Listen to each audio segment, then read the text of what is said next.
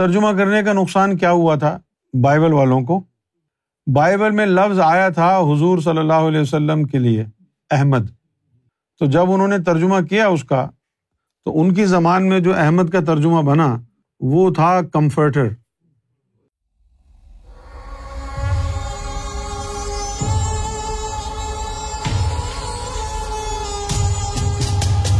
صراط مستقیم جو ہے، اس کا ترجمہ تو ہے۔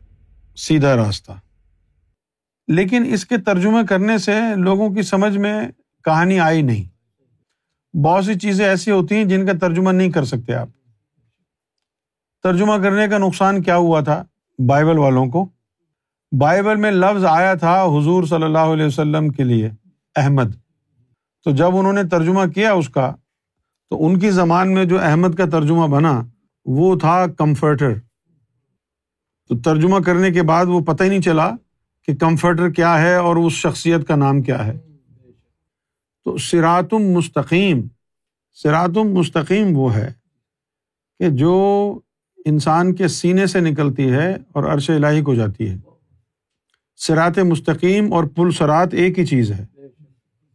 یہ بھی نور کی تار ہے، اس کو آپ پل کہہ لیں۔ بال سے باریک ہوتا ہے نا۔ یہ بھی نور کی تار ہے۔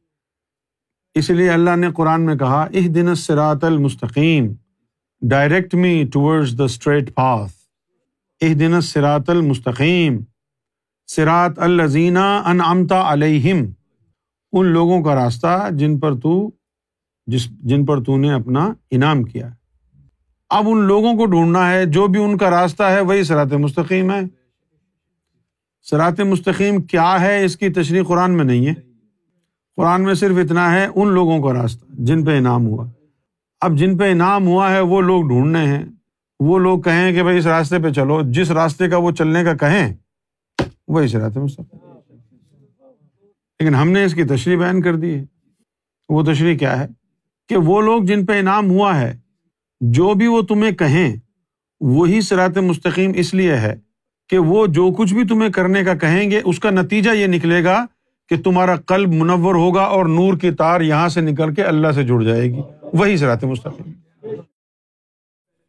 کسی نے اس نور کی تار کو اپنی خدمتیں کروا کر کے بنایا، کسی نے دیواریں چنوائی، تو معلوم یہ ہوا کہ جو بھی وہ کچھ کرنے کو کہیں گے، وہ ان کی تابے داری کہلائے گی، اس کے نتیجے میں اپنی نظروں سے وہ نور کی تار جوڑیں گے۔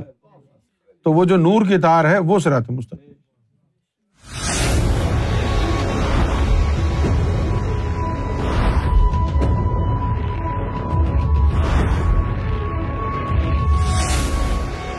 TV, the place to connect with God.